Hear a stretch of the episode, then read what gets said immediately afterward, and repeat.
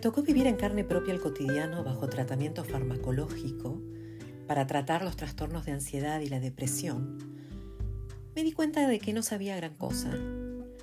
Me di cuenta de que tenía muchas certezas forjadas en diretes de experiencias ajenas, y a pesar de ser sensible a la psicología y a la psiquiatría, no sabía demasiado técnicamente hablando, porque vivirlo es otro cantar. Descubrí que si bien los días son difíciles, buscando energía para enfrentarlos, las noches son tan largas como otro día entero.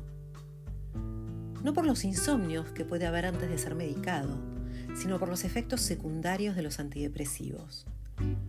No todos los tienen, pero cuando te toca, te toca. Soy de recordar mis sueños, de escribirlos, de buscar en ellos arquetipos y simbología. Analizar sueños me resulta apasionante, pero la actividad onírica que tengo se aproxima a alucinaciones. Los sueños son extremadamente reales y vividos. A veces despierto en medio de la noche confundida sin saber distinguir lo real de lo soñado. Y mis sueños dicen tanto.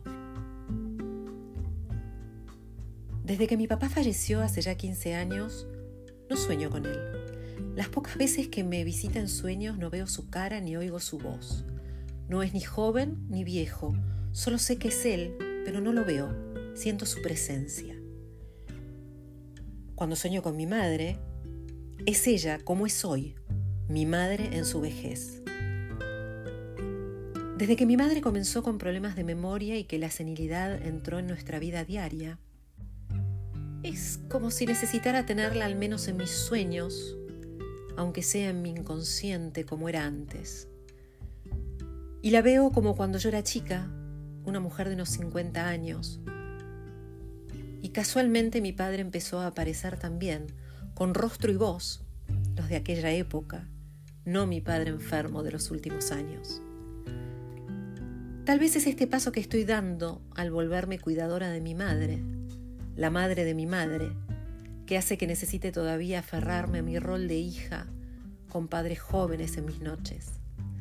Tal vez al sentir que mi madre se desvanece día a día en cada conversación telefónica, procuro imaginarla junto a mi padre. Tal vez de a poco me preparo para representármela para la eternidad junto a Él, como siempre estuvieron en sus 48 años juntos. Cuando despierto sé que estoy despierta, pero sigo en mi sueño. Termino una conversación con los ojos abiertos o doy manotazos que de afuera deben parecer absurdos. Pero es que es en todo sentido, realmente los doy. Manotazos de ahogado. Estas noches agitadas y la ansiedad que toma posesión de mi cuerpo de día a veces me harían pensar que estoy loca. Sé que no lo estoy. Sé que es un proceso largo. Sé que mi alma debe sanar, que mi cerebro también para poder volver a funcionar. Y sé que es largo el camino. Y que como en los duelos, la salud mental no sabe de plazos ni de tiempos establecidos. Ayer soñé que estaba en una reunión familiar cargando a mi sobrino nieto que nació en pandemia y que aún no conozco. Me veo feliz arropándolo, pero mis brazos lo dejan caer. Cae y lo recupero reteniéndolo por una pierna. Mucha vergüenza, siento mucha culpa. Intento disimular. Vuelvo a cargarlo y camino, me escondo en los rincones del salón. Y mis brazos vuelven a fallar y el bebé vuelve a caer y lo vuelvo a recuperar. Busco a mi prima y se lo doy diciéndole que algo me pasa y que por favor lo cuide ella. Algunos días más tarde vuelvo a soñar que me dan un cachorro.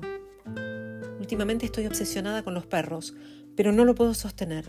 Se me cae y lo retengo por la pata. Lo vuelvo a cargar, estoy feliz. Él parece muy feliz también.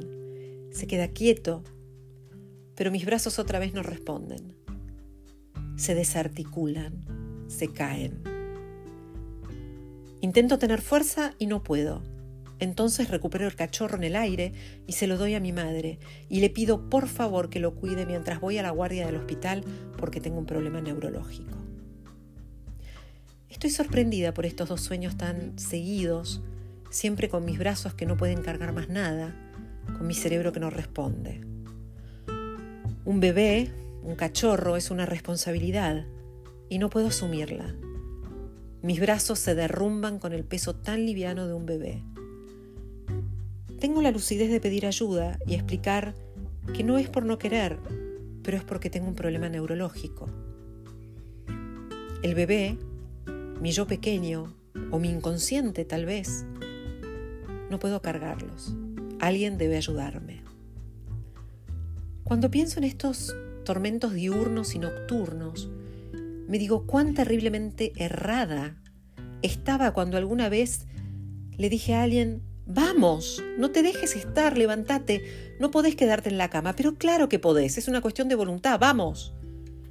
Quisiera abrazar a todas las personas a las que pude haberles dicho esto, a las que les han dicho esto, pensando ayudar, pensando ser el superhéroe que haga el clic para aquel que no puede salir de la cama.